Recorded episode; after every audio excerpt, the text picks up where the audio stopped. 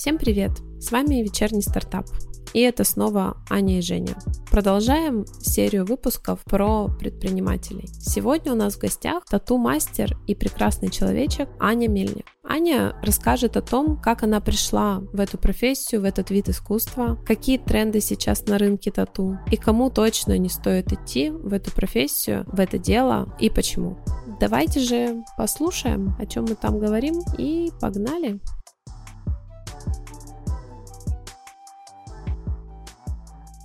Начнем с того, что я всегда воспринимала себя в первую очередь как художника, и мне кажется, что я в целом считываю свою личность через призму искусства. Это как бы и плюс, и минус в моей жизни, потому что плюс — это как раз то, что меня очень сильно мотивирует, а минус — это то, что мне очень сложно ничего не делать, и мне все время хочется что-то делать, даже когда нет сил. Вообще я из Карелии, и мне кажется, что этот факт очень сильно сформировал меня как личность, потому что я всю жизнь была окружена природой. Я буквально могла выйти из дома и попасть в лес. Плюс мне кажется, что на меня довольно сильный отпечаток отложила финно-угорская карельская культура с а, ее фольклором, вот этим всем. То есть я в этом росла и развивалась. И для меня, кстати, была очень большая новость узнать, что многие люди, например, не знают эпос Калевала, что для меня казалось очевидным в детстве, а потом я поняла, что просто разные регионы, разные культуры, и я такая, а, все понятно, хорошо. В общем-то, я с детства рисовала. Это как-то было очень логичным выбором. То есть всех отправляли в э, детстве либо в музыкальную школу, либо в спорт, либо в художественную школу. Вот меня отправили в художественную школу и в спорт. И, собственно, я всегда рисовала,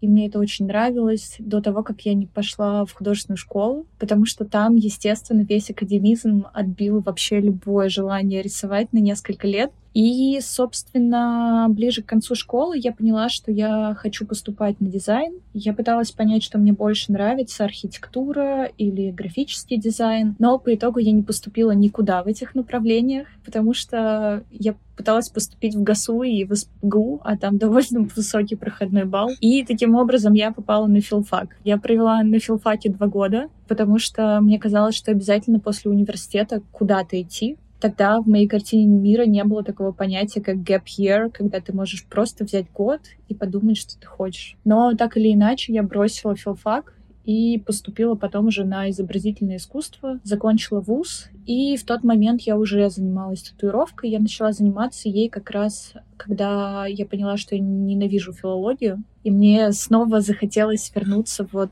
э, в что-то очень творческое, как-то так случайно получилось, что у моего друга была китайская машинка с Алиэкспресса. Я сказала, о, классно, дай мне свою машинку и дай мне свою ногу. И вот как-то так все началось. И изначально это была маленькая самодельная студия у меня в комнате. Я тогда жила в двухкомнатной, у меня была спальня, и вторую мы соорганизовали под студию. Причем из-за того, что у нас практически не было бюджета, и мы не могли, например, отремонтировать э, стены в комнате, а это была квартира моего дедушки, она была, собственно, в таком же состоянии, как ну, дедушка. У нас не было денег на ремонт стен, поэтому мы не придумали ничего лучше, чем купить белую бязь и развесить ее по стенам. И это выглядело так странно, потому что мы ее, естественно, не закрепили, и это была просто какая-то текстильная комната. Это ты еще училась в институте, получается, да, и уже начала? Да, да, да. Точнее, это было не совсем так. Я ушла в академ, и у меня был год, когда я ходила на курсы к преподавателю, чтобы снова как-то подкачать свой академизм для поступления. И вот в тот момент я работала в офисе, работала еще в ателье, и как-то все это совмещала, и в свободное время начала заниматься татуировкой на друзьях, друзьях друзей, вот так вот потихоньку. А потом уже, когда переехала в Петербург, я, собственно, поступила в ВУЗ и попала в свою первую студию. Она была буквально сущим кошмаром, но я тогда это не осознавала, потому что мне было так здорово, что меня хоть куда-то взяли. И я пробыла там пару месяцев, потом сменила студию, и там я уже поняла, что в окружении других художников, которые действительно очень любят свое дело и развиваются в нем, намного проще и быстрее развиваться самому.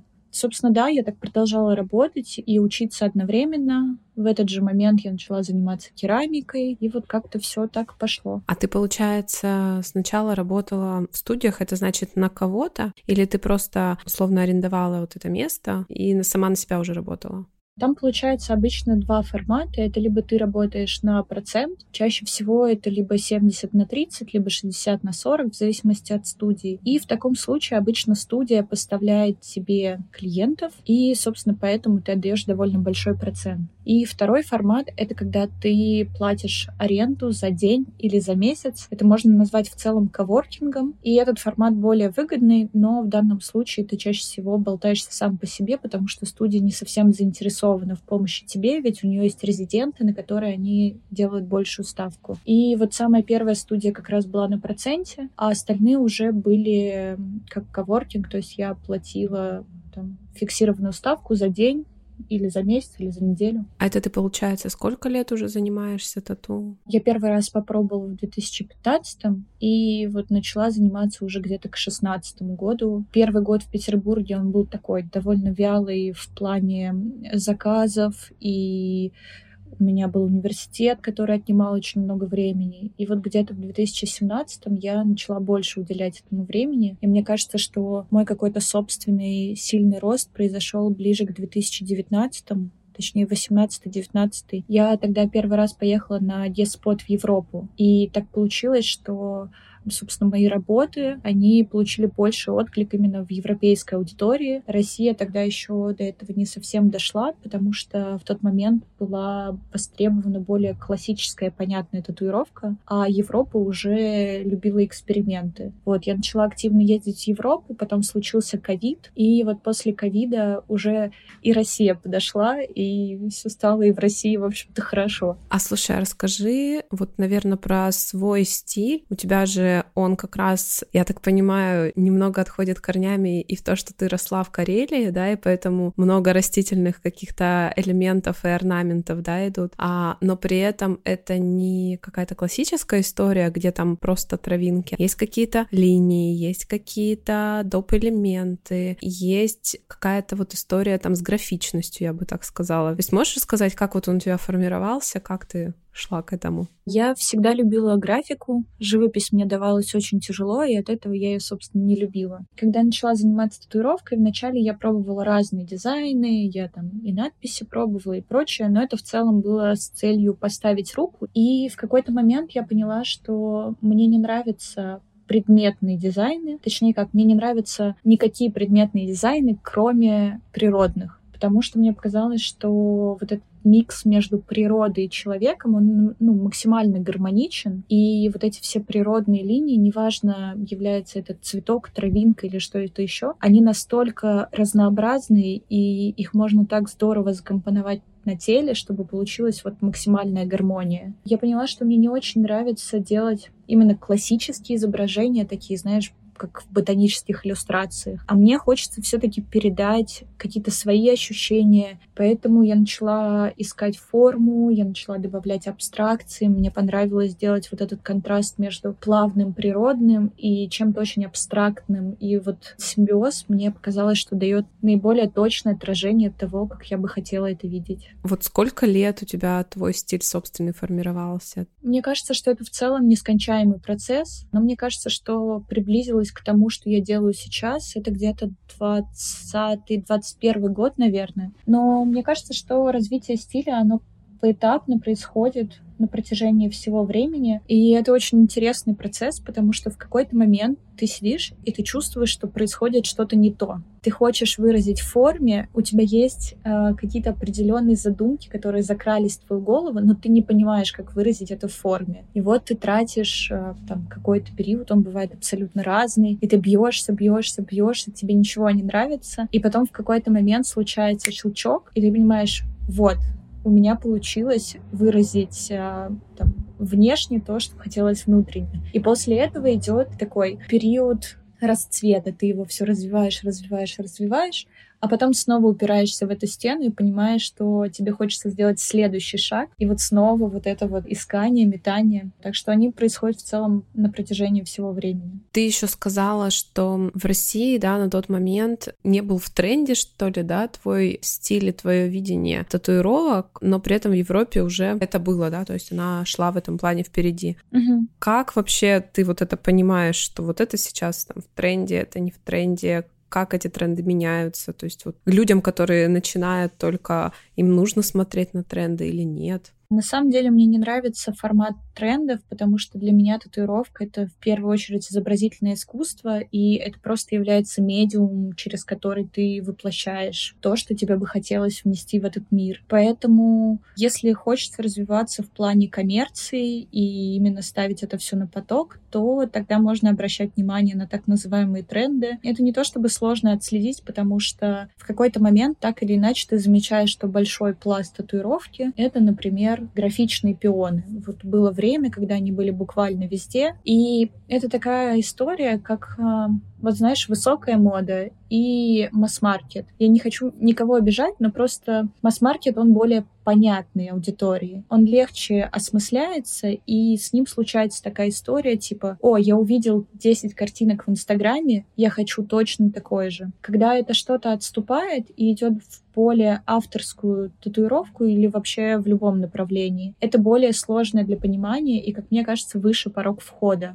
Поэтому людей меньше, но ну, нельзя сказать, что качество лучше, потому что это как-то странно звучит относительно людей, но таким образом ты притягиваешь людей, которые имеют плюс-минус такое же видение. То есть ты как будто бы создаешь ореол из аудитории, которая сама на тебя похожа. Ну, то есть твои люди приходят? Да, а по поводу трендов и обращать внимание на это для тех, кто начинает, мне кажется, что если обращать внимание на тренды, ты так и будешь идти за трендами. Это в целом, мне кажется, довольно экономически выгодно, но если ты идентифицируешь себя именно как художник, то в какой-то момент ты просто зайдешь в тупик, и очень сложно будет из него выйти. Поэтому, ну и плюс тренды меняются вот сейчас очень интересно наблюдать, как мы возвращаемся к 90-м, началу нулевых, причем это проявляется буквально во всех сферах нашей жизни, от а, заниженных джинс и наушников а, больших на голову, так и в татуировке. То есть сейчас, например, очень популярна татуировка, что-то типа Neo Tribal. Вот это вот те закорючки, над которыми мы смеялись, которые набивали на пояснице, и потом все такие, о боже. Вот, это снова возвращается.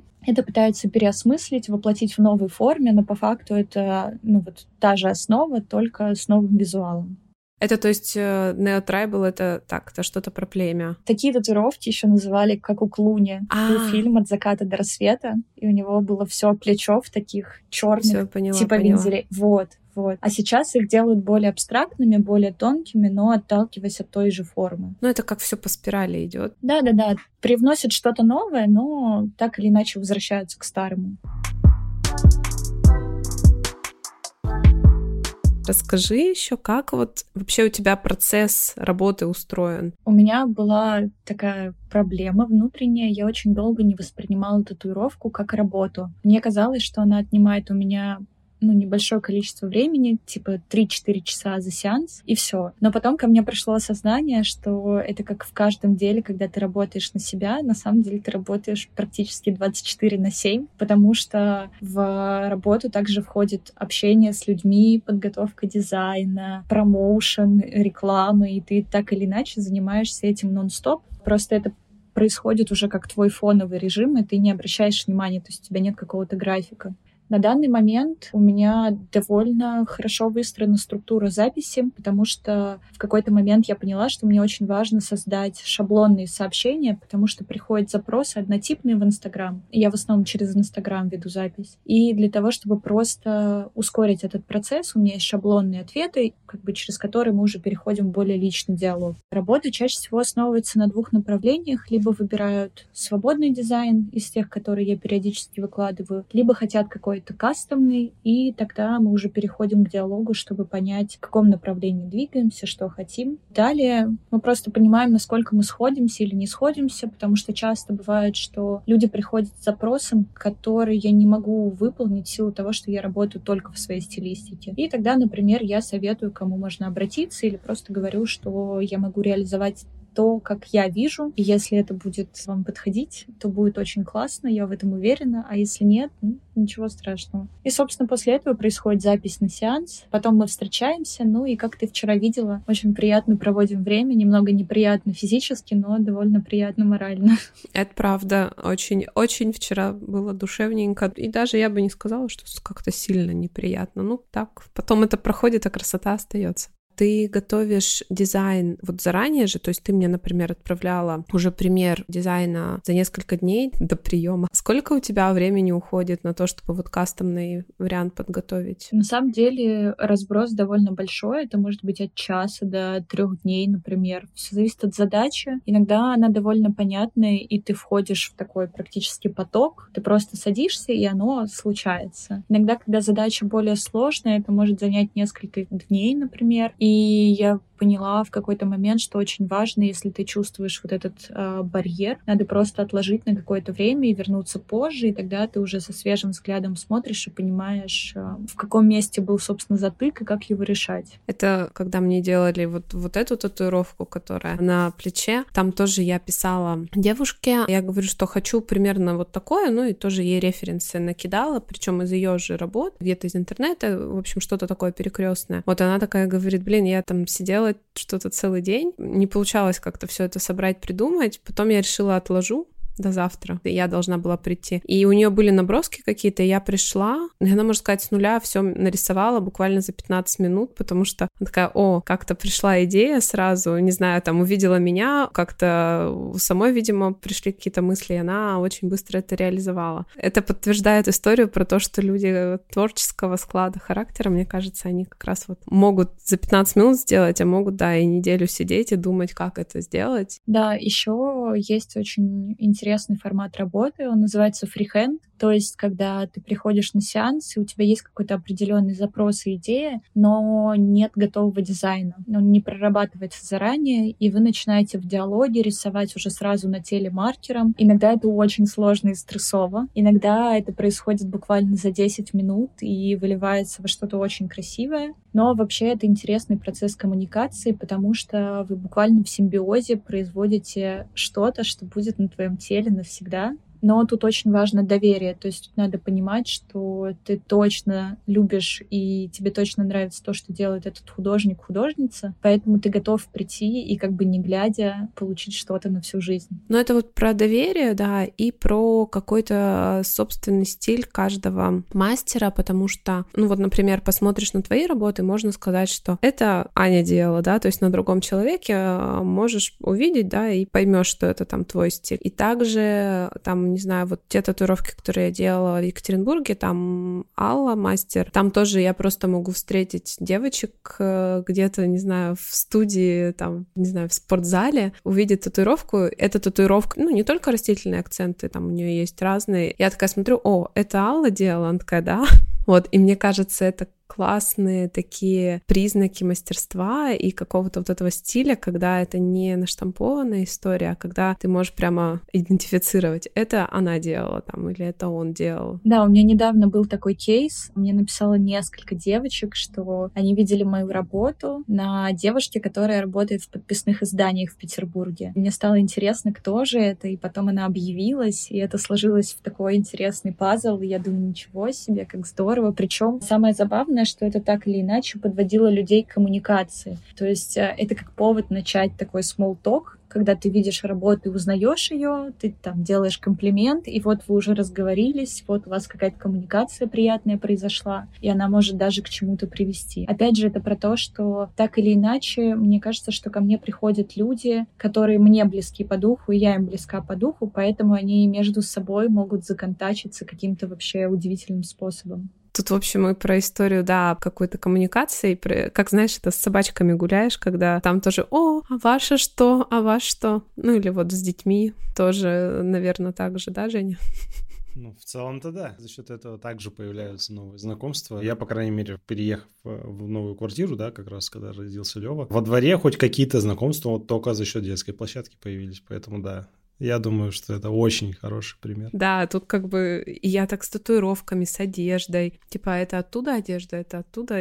Аня, тебе не обязателен повод, чтобы начать какой-нибудь разговор, поэтому ты можешь сейчас потянуть абсолютно все, что есть у тебя и что тебя окружает. Ну, не все. Я иногда бываю стеснительная, возможно. У тебя из этой же истории родилась новая же про трекинг, про наставничество. Так что... Ну ладно, ладно. Все, ты опять вспоминаешь эту историю. Да, я в каждом выпуске буду об этом вспоминать. Женя в прошлом выпуске с психологом, который был у нас, он мне такой говорит, Аня, ты же хотела запустить личный э, вот этот вот бренд в плане консультаций по стартапам, по запуску стартапов, по исследованию рынков. И Женя говорит, я теперь в каждом выпуске буду про это напоминать тебе и буду спрашивать, что ты сделала. Так и что ты сделала по итогу? Я сделала кстати, да, с прошлого выпуска я решилась, у меня э, этот был барьер даже на то, чтобы написать в Инстаграме там о том, что я делаю. Я поэтому сменила шапку профиля, написала в сторисах про то, что я предлагаю там э, какие варианты услуг. Ни хера не сработало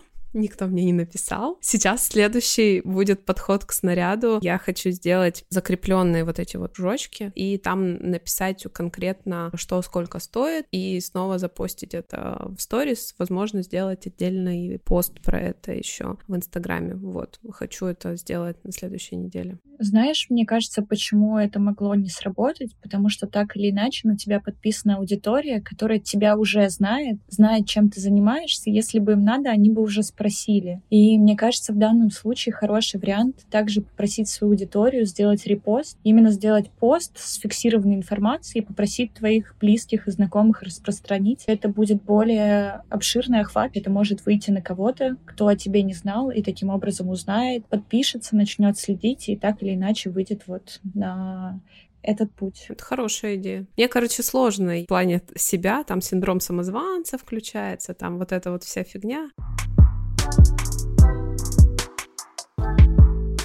Я тут хотела спросить, знаешь, про что? Про поддержку со стороны близких людей, потому что есть две позиции. Это или то, что поддерживали, там, не знаю, даже мама, семья, или история про то, что, типа, я все сама делала, все скептично относились. Вот как у тебя было?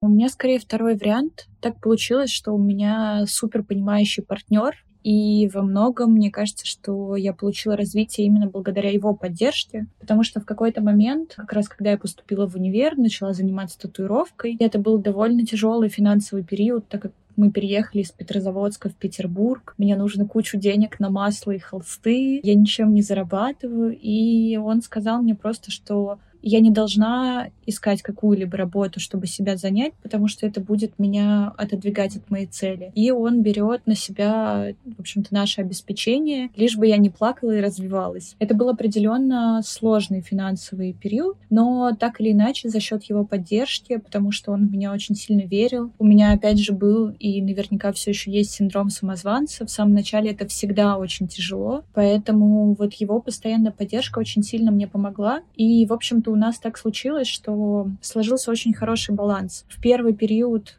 когда я развивалась и начинала заниматься своим делом, он мне очень сильно помогал. А потом у нас произошла рокировка, потому что он открыл свое дело, и в тот момент я как раз взяла на себя обеспечение нашей семьи. И как раз я ему сказала, давай, делай, все будет классно. А он чем занялся? Он занимался шелкографией. Он довольно давно ей занимался, так как он вертится и вертелся в музыкальных кругах, поэтому мерч все время его окружал. И ему тоже очень нравится работать руками, изучать материалы, делать мерч для любимых групп. И вот, наконец, э, в конце 2021 года мы открыли свое производство купили все эти огромные станки, сняли потрясающее помещение, отремонтировали его, и в 22 году началась война, и мы все закрыли и уехали, и, в общем-то, пока поставили на паузу этот проект, потому что он требует слишком много пространства, оно все слишком тяжелое, поэтому очень сложно это увести с собой. Пришлось на данный момент закрыть это все. Ну, там, я думаю, не слабо еще денег, да, было вложено во все это. Нам пришлось взять кредит. Мы взяли кредит порядка 600 тысяч, потому что все вот эти станки примерно столько и стоят. Ну и плюс мы еще вложили довольно много в ремонт помещения, аренду помещения. Но так как это изначально был план на долгий период, потому что мы давно к этому шли, мы, в общем-то, взвесили риски и поняли, что это хорошее решение. Но как бы потом произошли события, которые от нас не зависели, и пришлось очень быстро менять свою жизнь и, в общем-то, какие-то планы на нее. Как и всем, да. У тебя сейчас 10 тысяч подписчиков. Ты за какое время вообще их набрала? И, собственно, как ты себя позиционируешь, продвигаешь? Я ненавижу себя продвигать. Это вот та часть моей работы, которую я ненавижу делать. Потому что я просто хочу рисовать, делать татуировки и балдеть. Вот такой мой план. Первое время я пыталась сама ставить рекламу в Инстаграме. Это получалось раз через раз, потому что я не очень хорошо разбиралась в таргете SMM. Я все еще не очень хорошо в этом разбираюсь. Были периоды, когда я даже покупала рекламу у каких-то блогерок, у которых мне казалось, что схожая аудитория со мной. Иногда это срабатывало, иногда это не приносило никаких результатов. Потом в какой-то момент я просто нашла девочку, которая занималась SMM, и я делегировала на нее этот процесс, что очень сильно мне облегчило жизнь. У нас была договоренность по зарплате, я ей оплачивала каждый месяц ее работу, плюс я оплачивала рекламу, таргетированную через Facebook, и, в общем-то, это приносило свои плоды. Мне кажется, что если отталкиваться от количества подписчиков, эта цифра набиралась довольно долго. Произошел какой-то буст как раз в последний год. Это, опять же, вот мы с ней уже работали. В целом аудитория в какой-то момент, когда она становится уже достаточно большой, она начинает сама развиваться, потому что так или иначе кто-то что-то перепостил, это попало в какие-то интересные, и так или иначе это начинает притягивать людей. То есть мне кажется, что, опять же, порог входа довольно сложный, потому что в первое время на тебя подписываются друзья, друзья, друзей, и вот случается какой-то стоп. И потом оно уже довольно лаконично развивается дальше, но Проблема в том, что вся моя работа и вся коммуникация строится на базе Инстаграма и Фейсбука, а он в последнее время довольно сильно шалит, и вот эти все обновления, которые абсолютно непонятны, непонятно, что с ними делать, аккаунты блокируют, падает статистика, непонятно, как ее поднять. Вот. Но в какой-то момент у меня произошло просто принятие, я поняла, что я все равно не знаю, как это все настраивать, так сказать, какие нововведения на что влияют. Сейчас иногда ставлю рекламу продвижения сама через рабочий кабинет, но это еще связано с тем, что я переехала в новую страну, в новый город, и так или иначе надо как бы заново выстраивать весь этот нетворкинг, потому что когда я жила в Петербурге, он уже был выстроен так, что он шел потоком. Мне уже не надо было ничего делать, и запись так или иначе сама появлялась. Она была там на несколько месяцев вперед вот, что давало определенное ощущение стабильности, которое очень важно, когда ты работаешь сам на себя, потому что это вот та история, когда в один месяц у тебя все прекрасно, очень много работы, ты чувствуешь себя максимально востребованным и счастливым, а в другой месяц у тебя нет работы, и ты думаешь, наверное, я сделал все, что я мог, наверное, я плохой художник, и вот это вот все эти эмоциональные качели, от которых очень сложно уйти без ощущения стабильности и, опять же, поддержки со стороны близких, потому что в какой-то момент очень важно, чтобы к тебе пришел твой партнер и сказал, так, Аня, давай-ка ты в этот месяц отдохнешь, займешься другими делами, на которые у тебя не хватало времени, и все будет хорошо. И ты такой, ну, ладно, наверное, так и будет. Но я все равно буду переживать. Я, конечно, займусь, но попереживаю. А, кстати, вот по поводу очередь на несколько месяцев вперед, вообще, насколько трудозатратно потом эту очередь чекать? Ну, то есть, наверняка же могли записаться, а потом передумать, об этом не сказать. Опять же, до переезда из Петербурга у меня была выстроена схема, которая собственно, позволяла мне решать все эти проблемы. Я выделяла определенное количество дней в месяц, которые я буду работать, чтобы в остальное время мне хватало сил и желания заниматься каким-то искусством, которое я не пытаюсь коммерциализировать. И я всегда брала предоплату. Если отмена сеанса происходила, условно говоря, за месяц, то я предоплату возвращала. Если за половину месяца я возвращала половину предоплаты. Если за неделю, то я не возвращала предоплату. Я проговаривала это изначально. У меня везде, опять же, в сохраненных сообщениях были прописаны сроки и условия, потому что, когда ты начинаешь, ты боишься брать предоплату, потому что это как бы деньги, которые ты еще не отработал. Но в какой-то момент ты понимаешь, что это дает определенную ответственность людям, которые записываются, потому что они уже внесли предоплату, и либо они будут уважать мое время и напишут мне заранее, либо они, ну, как бы остаются без предоплаты. Мне было тяжело принять это решение, потому что я чувствовала, как будто я кого-то обманываю. А потом я поняла, что это оплата моего времени, и это нормально, мое время столько стоит, и если они не займут, то это может занять кто-то другой, а если они занимают и не приходят, то они все же оплачивают мое время, которое я уделила на эту запись, на, там, на разработку дизайна или еще что-то. Соответственно, это не с самого начала, да, у тебя такая схема появилась? Да, конечно. Появилась буквально, наверное, последние два года. Опять же, это все связано с тем, что я начала перебарывать свой синдром самозванца. Я начала больше ценить свою работу, я начала понимать ее ценность и стараться оценивать ее более-менее так, как мне бы хотелось. И тогда же, да, я начала вводить вот эти вот условия, потому что я поняла, что я не хочу тратить свое время впустую, и таким образом мы как будто бы заключаем контракт с человеком, он обязуется прийти, либо обязуется меня предупредить. Соответственно, я обязуюсь сделать ему татуировку, либо вернуть предоплату, если он предупреждает заранее. Ну и в целом это условие распространено, то есть не я его придумала. Это довольно широко распространенная практика. И, в общем-то, у меня никогда не было проблем с тем, чтобы люди вносили предоплату. Как только ты им отправляешь довольно обширное сообщение, где прописаны все условия, они, собственно, ну, понимают, что и как, принимают это и ну, вносит предоплату. Что это кажется вообще такой полезный совет о том, что многие же, кто начинает, наверное, не в синдроме самозванца, а просто ты начинаешь, ты боишься того, что к тебе никто не придет, и каждый запрос, который к тебе приходит, ты за него хватаешься. И вот этот вопрос, там, взять предоплату, расписать какие-то сроки, правила, да, не только зависящие от тебя, но и зависящие от э, твоего клиента. Боязнь вот это, да, продиктовать какие-то условия своему клиенту. Я просто по себе сужу, потому что вот у меня то, что в контуре специалисты есть, и в какие-то моменты я вижу, что у меня очень экспертные специалисты, я их обучил, мы в них там экспертизу большую принесли, но приходит какой-нибудь директор, который, я не знаю, там считает, что он владелец заводов пароходов, и начинает очень с напором давить и какие-то свои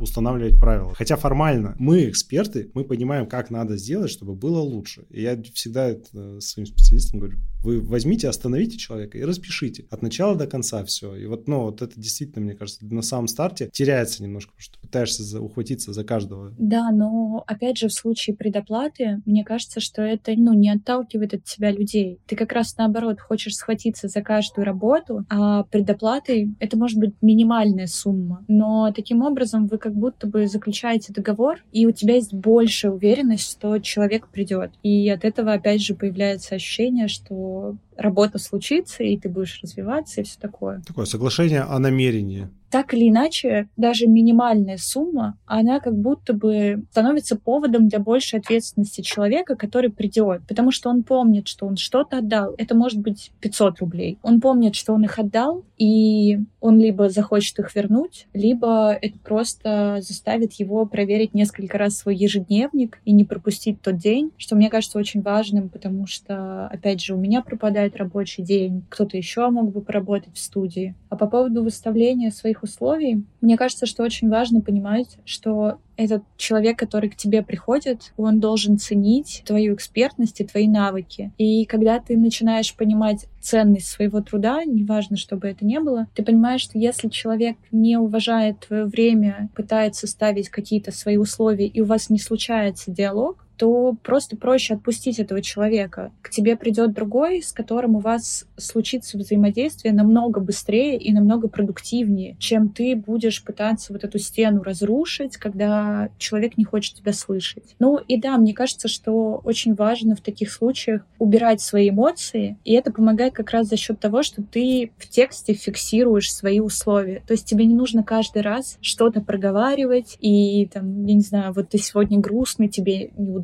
это говорить, ты завтра веселый, тебе комфортно это говорить. Ты просто делаешь шаблон, и ты просто его вот как «здравствуйте» и отправляешь. Все. И это уже влияет на то, как дальше будет развиваться твой диалог. Ну, опять же, да, мы приходим к тому, что это некий облегченный контракт взаимодействия. И я даже помню, мы обсуждали такие истории про всякие мастер-классы. И если это платная история, то конверсия в то, что человек придет, в разы выше, чем если это какой-то бесплатный воркшоп, тот же самый, с той же темой. Но если ты отдал деньги, ты как бы придешь с большей вероятностью. И по поводу еще выстраивания диалога эксперта и, собственно, клиента. У меня были случаи, когда, опять же, из-за какой-то неуверенности в себе, из-за того, что я только начинала, я чувствовала, что наш диалог ведет, собственно, клиент. Он начинает вводить меня не в те дебри, и я чувствую, что он начинает меня продавливать в силу того, что он чувствует, что он клиент, а я как бы выполняю заказ. Но для меня татуировка — это не про заказ, для меня татуировка — это про искусство и взаимодействие. И вот когда я начала ощущать какую-то уверенность в себе, мне стало проще выставлять эти границы. Если я чувствую, что человек пытается меня адаптировать, ну, как-то продавить под свои желания и условия, то теперь я спокойно говорю, что мы не сработаемся, это абсолютно окей, и я уверена, что у вас получится что-то с другим мастером, но я как бы не переступаю через себя, потому что я хочу продолжать любить то, что я делаю, и не превращать это просто в какой-то конвейер из заказов. Ну, то есть это история про то, что если тебе некомфортно самой, ты тоже можешь отказать, и придет скорее более подходящий ментально для тебя человек, с которым ты гораздо более приятное время проведешь.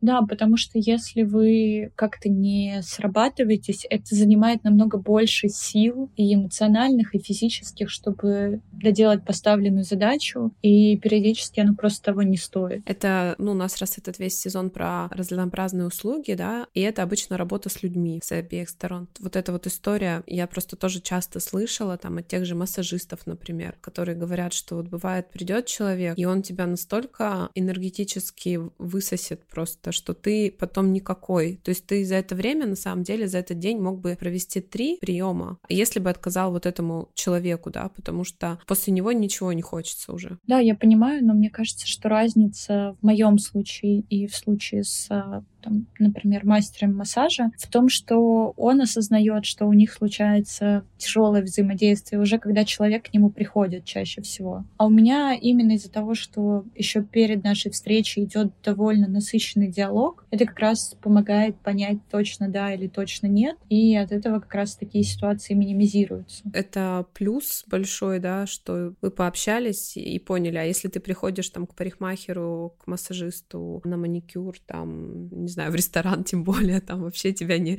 там вообще не отсеять людей, ну, то есть кто-то пришел и все. Да, но мне кажется, что если это, например, мастер маникюра или массажи, или занимается волосами, если ты ведешь запись не обезличенно, то есть если это не автоматизированный процесс, но это именно когда ты работаешь на себя, а не работаешь на студию, где уже есть шаблоны и бланки, этот процесс можно настроить в любой сфере. Потому что будь то коммуникация с массажистом или маникюрщицей или стилистом, ты сам как мастер ты ведешь вот этот диалог, ты задаешь наводящие вопросы, и неважно в какой сфере. Если ты массажист, ты можешь спросить, есть ли у вас какие-то травмы, есть ли у вас какие-то предпочтения, расскажите, пожалуйста, был ли у вас опыт массажа раньше. Вот эта переписка, на которую ты потратишь чуть больше времени, чем на шаблонную запись, она по итогу даст лучший результат, потому что так или иначе у вас уже ну, выстроится какое-то общение, от которого можно будет отталкиваться дальше. Это вот, наверное, классный тоже такой момент, который стоит отметить, что люди, которые только пошли в работу, да, с другими людьми, да, вот в плане каких-то услуг, так скажем, что вы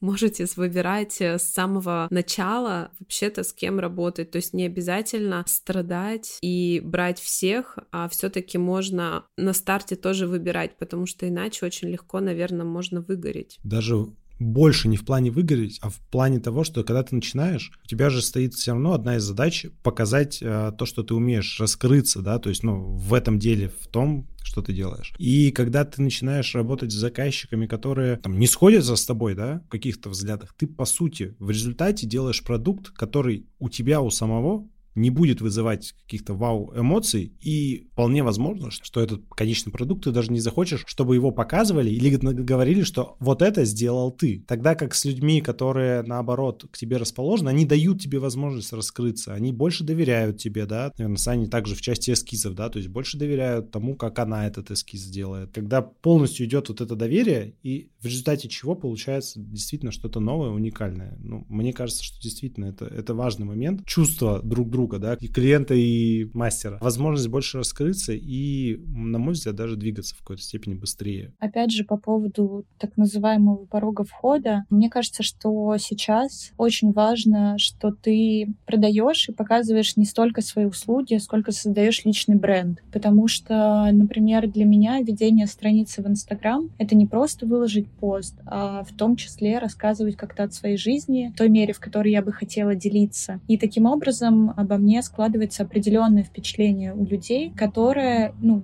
либо доводит их до встречи со мной, либо наоборот. И у меня бывали такие случаи, когда ко мне приходили и говорили, что помимо того, что им нравится, что я делаю, им очень откликается, например, моя жизненная позиция, и вот они чувствуют то, что мы близки, и им бы хотелось разделить этот опыт со мной. Потому что обезличенных страниц и аккаунтов, и профилей, и мастеров в сфере услуг очень много. Надо понимать, что они могут быть по качеству более-менее одинаковые, но если ты создаешь именно свой бренд, во-первых, ты больше притягиваешь людей, и они больше с тобой остаются. А во-вторых, ты можешь делать его мультизадачным. То есть я, например, когда начала заниматься керамикой и начала ее выкладывать, ко мне приходила туда аудитория, которая со мной из-за татуировки. Потому что, опять же, я — это я, и мы были как-то близки по каким-то взглядам. И так или иначе ты можешь просто, ну, расширяться в любой сфере, именно за счет того, что ты создаешь личный бренд, а не просто какую-то услугу. Это вообще очень хороший, да, момент. Это про то, что даже элементарно, там, не знаю, сделала вчера татуировку, мы поговорили про одежду, мы, значит, про украшения серебряные поговорили, про какие-то бренды. Ну, в общем, это было не связано с татуировкой уже, да, но это было связано вот с какой-то, не знаю, общей стилистикой, общим каким-то восприятием, даже вот в таком простом, как одежда одежды, я уже молчу про какие-то там вещи ментальные и так далее, да, то есть вот даже элементарно вот такие пересечения, мне кажется, очень круто. Сейчас все-таки люди хотят э, видеть в мастерах, с кем они взаимодействуют, тоже человека, личность со своими интересами, и чтобы когда ты пришел, опять же, сделать татуировку, сделать прическу, собаку подстричь, прийти в хороший салон, да, там в какой-нибудь хорошему мастеру, ты хочешь с ним поговорить, покоммуницировать, кажется классно, если у вас мысли совпадают совпадают, потому что хочется выйти потом с каким-то приятным чувством воодушевления и желания тоже что-то делать, работать, жизнь проживать свою. Поэтому же выбирают там свой мастер по маникюру, свой мастер по волосам. Врачи я вообще молчу, это прямо, это мне кажется отдельный пласт, как надо врачей выбирать. Просто мне кажется, что очень важно понимать, что ты реализуешь не только какую-то услугу, будь то татуировка, прическа или что-либо, а ты так или иначе создаешь определенный experience человеку. То есть вы проживаете какой-то момент вместе, и вот как ты уже сказала, очень важно, чтобы этот момент был максимально комфортным, и что когда вы закончите любую коммуникацию, осталось очень приятное впечатление. То есть это именно про то, чтобы создавать эмоции. Они как раз закрепляют вас, и в том числе, например, ко мне приходят люди уже там за второй или за третьей татуировкой. И это не только потому, что им нравится визуал, что я делаю, но в том числе про то, как мы провели время, и какие эмоции остались, и какие воспоминания. Это вообще сто процентов. Ты знаешь, Ань, как в B2B сегментах история про благодарственные письма. Благодарственное письмо какое-нибудь, да, или там грамота, оно проявляется тоже не просто так, не из разряда из-под палки надо, а из как раз разряда того, что те люди, которые взаимодействовали между собой при выполнении каких-то определенных там задач бизнеса, да, они настолько почувствовали как раз комфорт вот этой коммуникации, что действительно здесь кажется та же самая история. Ну, это всегда как мы работаем со стартапами, как мы говорим всегда, да, что когда ты работаешь с бизнесом, это ты не с бизнесом работаешь, ты с людьми оттуда работаешь. Ну, то есть неважно, что это за вид деятельности, все равно у тебя там человек, у тебя там, не знаю, бухгалтер, у тебя там директор, у тебя там кадровик, там еще кто-то. Ну, то есть у тебя люди там, это не то, что компания. И куда ты приходишь, у двери стоишь такой, ну, давай пообщаемся, дверь. Я тебе что-нибудь продам. Ну, в общем, вот, вот это вот очень важный момент, и тем более, когда мы говорим про вот такие вот истории с услугами. Это, мне кажется, люди... То есть ты свое ментальное здоровье сохраняешь, и людей счастливее делаешь, которые хотят к тебе возвращаться потом, опять же. Я тут еще хотела вот спросить про, опять же, вот про синдром самозванца ты рассказывал, про то, что сложно было с предоплатами. А расскажи, как вообще ты политику монетизации свою формировала? То есть ты как-то опытным путем поняла, сколько тебе комфортно получать денег, или вот как вот это? Я вначале очень сильно боялась ставить ценник. Я ставила какой-то минимальный, и на самом деле эта ситуация держалась очень долго, до, наверное, моих поездок в Европу. Потому что когда я начала ездить в Европу, студии ставили определенные условия, ниже которых я не могла ставить расценки, просто потому что иначе я бы демпинговала рынок татуировки. Соответственно, если в Берлине минимальная стоимость в час — это там 120-130 евро, я не могу ставить меньше, просто потому что я работаю в этой студии, это определенные правила. И в какой-то момент пришло осознание, что это абсолютно окей ставить цену больше, чем я ставила раньше, просто потому что я расту, мой скилл растет, я начинаю осознавать самоценность себя и того, что я делаю. Плюс мне очень сильно помогло то, что окружающие меня мастера, с которыми мы общались, они мне говорили, что я очень мало беру, и мне надо брать намного больше. И когда ты слышишь это от людей, чьи работы тебе очень нравятся, с которыми вы как-то движетесь плюс-минус по одному пути, ты так или иначе начинаешь к ним прислушиваться. И опять же, мне несколько человек, с которыми мы дружим очень хорошо, сказали о том, что лучше меньше, но больше. Отчасти это правда, потому что ты на самом деле очень много тратишь сил на подготовку, на сам процесс, и лучше ты поставишь ценник больше, и человек, если он действительно ценит твой труд, он придет, либо он скажет, что он придет позже. Но это как бы будет такой идеальный симбиоз. Плюс я в какой-то момент, опять же, мне очень сильно помогло то, что у меня стала стабильная запись, и я поняла, что я могу повышать ценник, потому что я этого стою, и люди осознают, что моя работа столько стоит, и это абсолютно окей. Ну и опять же осознание того, что вообще-то татуировка на всю жизнь, она не может стоить дешевле, чем пара кроссовок, которые сезон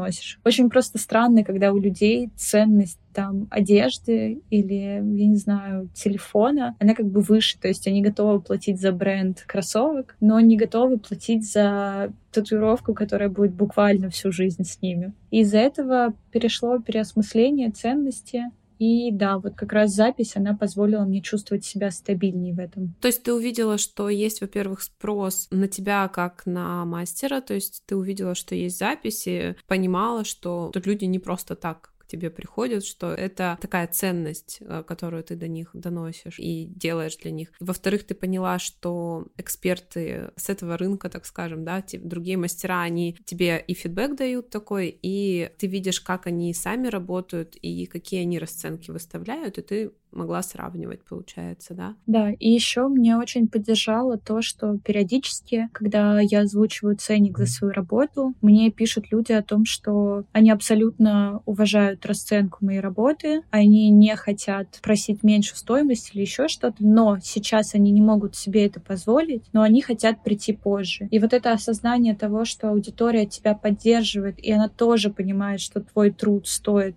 столько, сколько ты ставишь, она опять же дает вот эту уверенность. Это очень классно, да, когда... И я тоже знаю такие истории, что вот кто делает тату, они говорят, что вот мне нравится этот мастер, и я понимаю, что мне сейчас недостаточно денег, и я просто приду попозже и сделаю это, и это тоже так очень ценно. На самом деле есть еще один нюанс, который, мне кажется, тоже важен в работе. Надо понимать, насколько быстро человек принимает решение о том, что будет он к тебе обращаться или нет. Например, если это что-то более регулярное, типа стрижка, маникюр или что-то такое, то человек довольно быстро принимает решение. Если это татуировка, то это абсолютно окей, что к тебе приходит, ну, условно, новый подписчик, и ему нужно посмотреть на тебя месяц или два, а иногда даже полгода. Иногда ко мне доходят люди, которые там два года на меня были подписаны, и вот этот процесс созревания, он очень важен, и очень важно понимать, что он ну, в разной сфере абсолютно разный. И не надо ждать, что там, условно говоря, на тебя 100 человек сегодня подписались, вот 50 из них дойдут, но на протяжении какого-то времени. Да, особенно такие вещи, да, как э, татуировка или, например, там, вот опять же, психология, да, то есть если ты подписался на какого-то психолога, ты не значит, что ты завтра к нему пойдешь, ты хочешь посмотреть, как он мыслит. Понять, насколько этот человек, первое, в твоем понимании, насколько он профессионален, и второе, насколько действительно взгляды пересекаются. И это вот, Аня, к тебе в том числе, что ты сделала первый подход, да, рассказала о том, что ты умеешь. При этом, ну, например, если даже у тебя появятся какие-то новые люди, они не знают этого, это знаем мы, действительно, твои подписчики, которые в целом пересекаются с тобой вне Инстаграма и видят результаты твоей работы вместе с этими самыми подписчиками, да. Здесь тоже хороший, типа, посыл на то, что тебе рассказывать и вот показывать действительно, какая у тебя экспертиза не только в, вне соцсетей, но и в них. В этом еще очень важна регулярность. То есть ты можешь сделать один пост, ну, про него забудут или не все увидят. Но если ты делаешь это с определенной частотой, это так или иначе откладывается. Ты так или иначе в какой-то момент вспомнишь, ага, вот Аня сказала, что она хочет заниматься менторством, а моему другу очень нужен ментор по стартапам, и это вот так и сложится. Да, я обычно так рекомендации даю на кого-то, что, кстати, нужен такой-то человечек, у меня есть час, я найду в своем списочке. У меня, наверное, да, из таких последних вопросов история про то, что тебе тяжелее всего дается в твоей деятельности. Наверное, это как раз ощущение нестабильности. Мне в целом по жизни очень важно чувствовать, что я все контролирую, и когда я понимаю, что у меня, например, нет записи, и это может быть даже не связано с моими действиями, а связано с тем, что сейчас в мире происходит, какой-то провал в этом всем, мне вот очень сложно не терять ощущение самоценности, не думать, что это со мной что-то не так, не ставить на паузу все вот эти переживания и осознавать, что нет, потом это нормализуется. Вот этот страх того, что мне придется, например, искать какую-то работу в найме, он так или иначе в фоновом режиме все эти годы остается. И когда я начинаю вспоминать об этом, я понимаю, что последний раз я работала в найме в 2015 году, и как-то я, в общем, жила после этого, и все достаточно хорошо было. Это немножко возвращает тебя, но, тем не менее, есть вот этот страх, что ты можешь просто закончиться, и придется перекраивать очень сильно свою жизнь и уходить от того, что ты любишь, чтобы просто обеспечивать какие-то базовые потребности, типа жилья и еды. Вот, это, наверное, для меня самое тяжелое. А как ты с этим борешься? Ну вот у меня партнер есть, который говорит, если что, я устроюсь на вторую работу, все в порядке. Просто рисуй свои картинки и плети ковры, все супер. Ну, тем более у тебя, да, не одна сфера интересов еще, что ты не только рисуешь, не только делаешь что тут, делаешь еще и изделия из керамики. Плюс у тебя выставки, ты рассказывала еще, которые ты для себя, для души делаешь. Вот эти вот арт-истории. Да, но просто для меня очень важно не превращать все, что я люблю, в какую-то коммерцию. Потому что коммерция так или иначе начинает тебя загонять вот, вот в эту вечную гонку. Надо что-то доделать, нужно там-то поднапрячься, там-то. И поэтому, например, работа с текстилем и работа с керамикой, в том числе, она не нацелена на какую-то выгоду. Это просто то, что я люблю, и я хочу сохранять это в рамках хобби, в рамках какого-то развития меня как художницы в разнообразных направлениях, в том числе там выставляться и прочее. Вот. И вот очень важно для меня соблюдать этот баланс потому что я не могу придумывать себе еще хобби. У меня просто иначе времени не хватит, если я буду каждый раз новое хобби превращать в какую-то работу. Ну, то есть для тебя хобби — это как раз то, что ты делаешь по какому-то внутреннему отклику, и у тебя нет никаких вот, э, не знаю, расписания, да, на эту историю, у тебя нет записи, не знаю, ты никому не должна ничего продавать вот именно здесь и сейчас. Ты ничего не должна, ты просто хочешь и делаешь. Да, и самое главное просто, что я от себя сама ничего не требую. Вот у меня есть идея, я не ставлю себе никаких дедлайнов, я ни в чем себя не ограничиваю, и самое главное, я ни за что себя не ругаю. Я просто делаю, не получается, делаю иначе. Это мне это заела фраза, я не знаю, я ее очень люблю. Есть Таня Мингалимова, которая нежный редактор. Она в какой-то из выпусков сказала фразу, чтобы все это всех отъебались, в первую очередь отъебаться от себя. О, это самое сложное. Вообще понимаю сто процентов, и я ее так часто эту фразу вспоминаю. В очередной раз думаю, бля, опять от себя отъебаться не получилось. Не получилось. Сегодня вообще никак. Это прямо история, которая у меня тоже красной нитью проходит но это, не знаю, это очень сложно с этим работать. Хотела у тебя спросить, как ты отдыхаешь? О, я не отдыхаю. Это моя проблема. Я не могу ничего не делать. Мне, например, очень сложно смотреть фильмы, просто смотреть фильмы. Я что-то шью в этот момент, или рисую, или вяжу. Ну, в общем, как будто мне кажется, что если я не создаю что-то каждую минуту, то я проживаю свою жизнь зря, поэтому иногда у меня случается сенсорный перегруз, и я несколько дней просто лежу в кровати и смотрю тиктоки. Такой у меня отдых.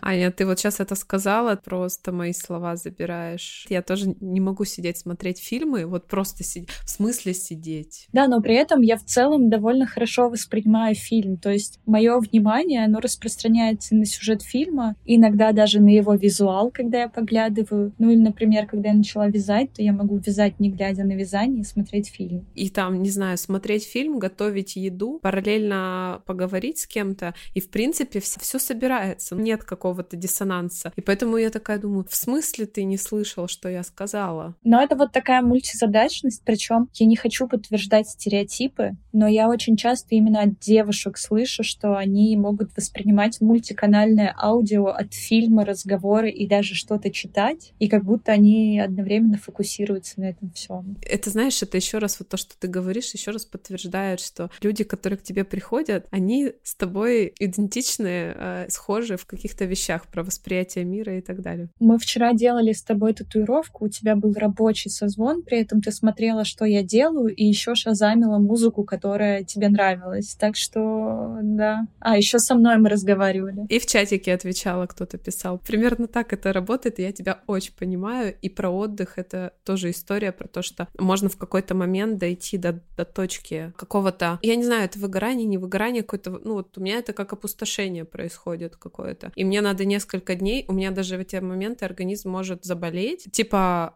отдохни-ка, детка. Проблема в том, что я даже в этот момент не совсем могу от себя отъебаться. То есть я вот буквально лежу, потому что я, ну, я просто устала, у меня нет ни на что сил, и нет сил даже на эмоции. Я смотрю какие-нибудь дурацкие тиктоки про кенгуру. Я просто лежу и в какой-то момент думаю, блин, я трачу время зря ну, надо хотя бы что-то минимальное сделать, ну, я не знаю, там, порисовать что-то. Но я начинаю, понимаю, что это абсолютно не идет, это вытягивает еще больше сил, я снова ложусь и смотрю тиктоки про кенгуру. Блин, Аня, просто вот в точку моей проблемы такой же.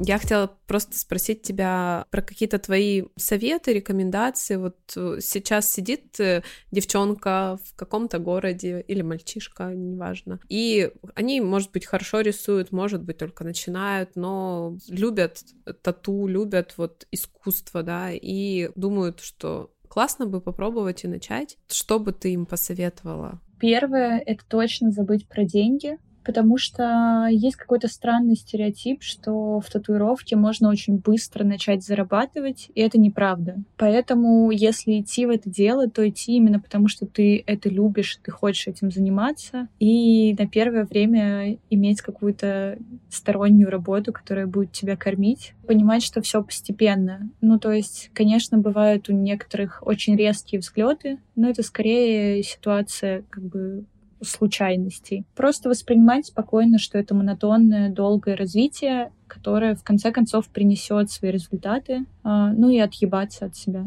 Это лозунг, лозунг сегодняшнего дня у нас будет. Ты через сколько времени вот, вот этой вот монотонной работы, как, ну, когда вот ты говоришь, училась, училась, училась, ты почувствовала, что у тебя рука уже твердо держит машинку, что ты уже очень четко понимаешь, что то, что у тебя было нарисовано, оно будет и реализовано, то есть вот, вот эта вот уверенность хардскилловая, так скажем, она через сколько пришла? Тут просто стоит учитывать, что Татуировка — это всегда каждый раз какой-то уникальный процесс, потому что то, как я выспалась, то, как ты выспалась, то, какая у тебя кожа, какие-то вообще фоновые тревоги. И иногда бывает так, что я работаю, и я внутри хочу плакать, потому что мне кажется, что я ничего не умею, я потратила все эти годы зря, и я до сих пор не умею делать линии. А потом я заканчиваю работу и такая, да не, не, охуенно, все хорошо. Ну, наверное, спокойствие начало приходить через пару лет. Просто, опять же, дело в регулярной практике. Когда ты постоянно практикуешься, ты уже начинаешь на корню понимать или отсекать какие-то ситуации, которые